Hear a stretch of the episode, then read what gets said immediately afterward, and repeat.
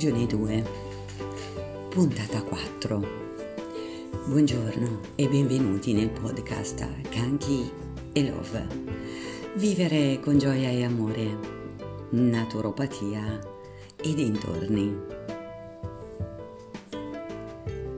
Proseguiamo questo nostro viaggio insieme su considerazioni che emergono ispirate dal famoso libro di Daniel Goleman, Intelligenza emotiva. Ricordo che il desiderio di condividere con voi su questo canale questo argomento nasce da una mia consapevolezza maturata negli ultimi anni. Per questo motivo e anche per un approfondimento personale e professionale voglio fare insieme a voi questo percorso e chissà che l'argomento stimoli ad un miglioramento o meglio ancora un auto miglioramento. E oggi vediamo un po' l'evoluzione del cervello.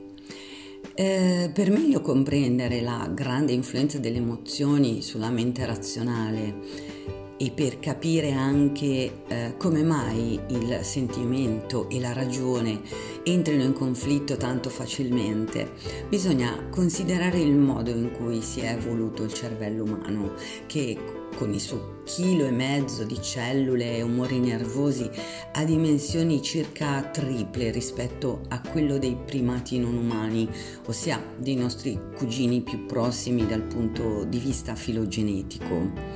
La parte più primitiva del cervello che l'uomo ha in comune con tutte le specie dotate di un sistema nervoso relativamente sviluppato è il tronco cerebrale.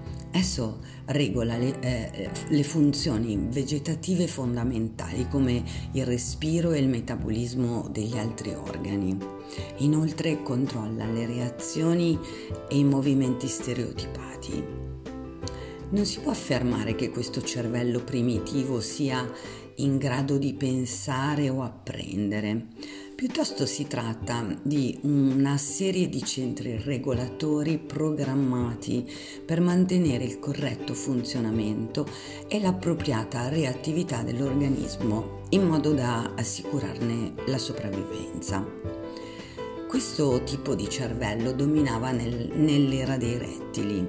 Da questa struttura molto primitiva derivarono i centri emozionali Milioni di anni dopo, nel corso dell'evoluzione, da questi centri emozionali si evolsero le aree del cervello pensante, la neocorteccia, la grande massa di tessuto nervoso convoluto che costituisce i livelli cerebrali superiori.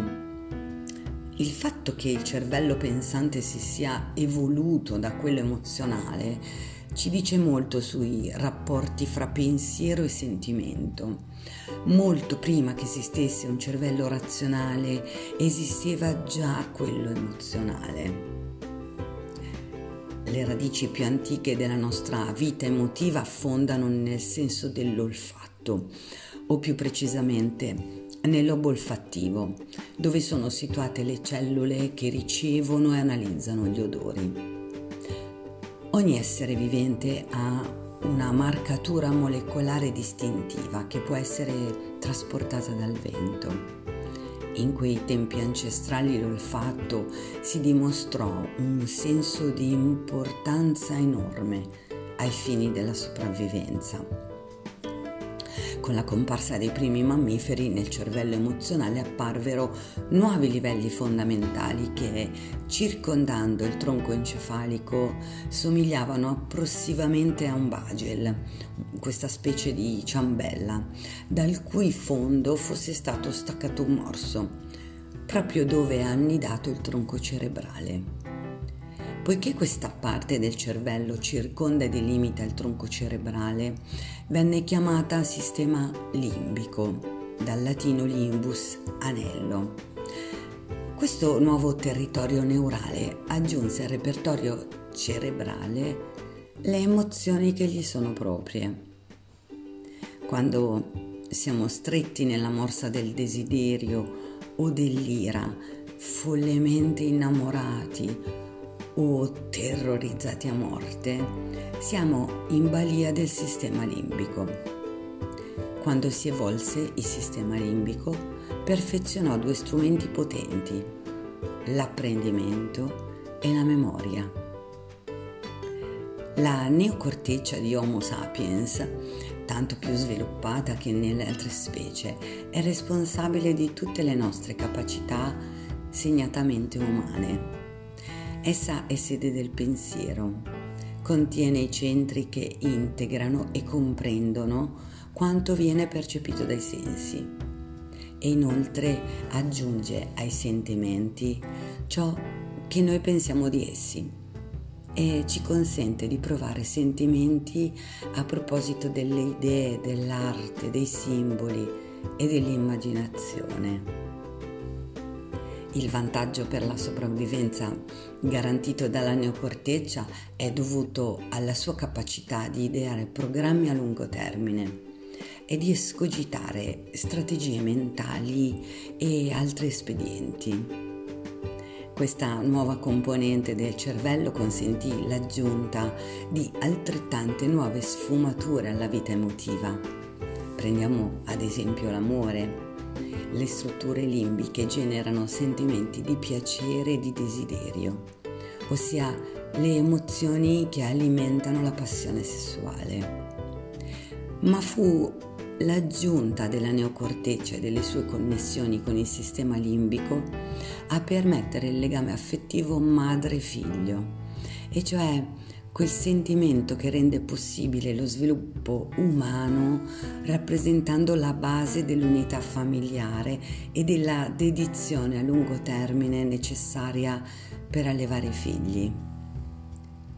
Negli esseri umani il legame eh, protettivo che si instaura fra genitore e figlio consente che gran parte della maturazione prosegua nel corso di un'infanzia che si protrae a lungo e durante la quale il cervello continua a svilupparsi.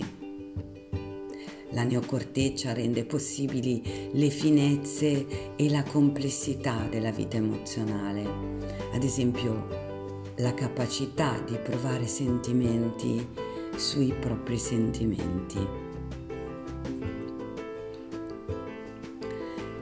Sono curiosa di sapere quali spunti, riflessioni, informazioni vi ho lasciato, se ve ne ho lasciati. Scrivetemelo nei commenti e grazie per avermi ascoltata fino alla fine. Volete aiutare questo podcast a crescere? Allora pensate subito a un'amica o un amico a cui potrebbero interessare questi temi invitateli ad iscriversi cliccando sulla campanella per condividere con loro questi contenuti. Vi invito inoltre a seguirmi sui miei canali social che trovate linkati in descrizione e lasciatemi un like di incoraggiamento. Su questo canale l'intento è la divulgazione di tecniche integrative per il vostro benessere. Se volete approfondire questi temi e rendere ancora più interessante questo podcast, scrivetemi le vostre domande a questa mail canchi 2020 monica chiocciolina gmail.com è importante per me conoscere i vostri punti di vista, così da potervi offrire puntate sempre più interessanti. La puntata 5 uscirà prestissimo gioia e amore sempre a voi.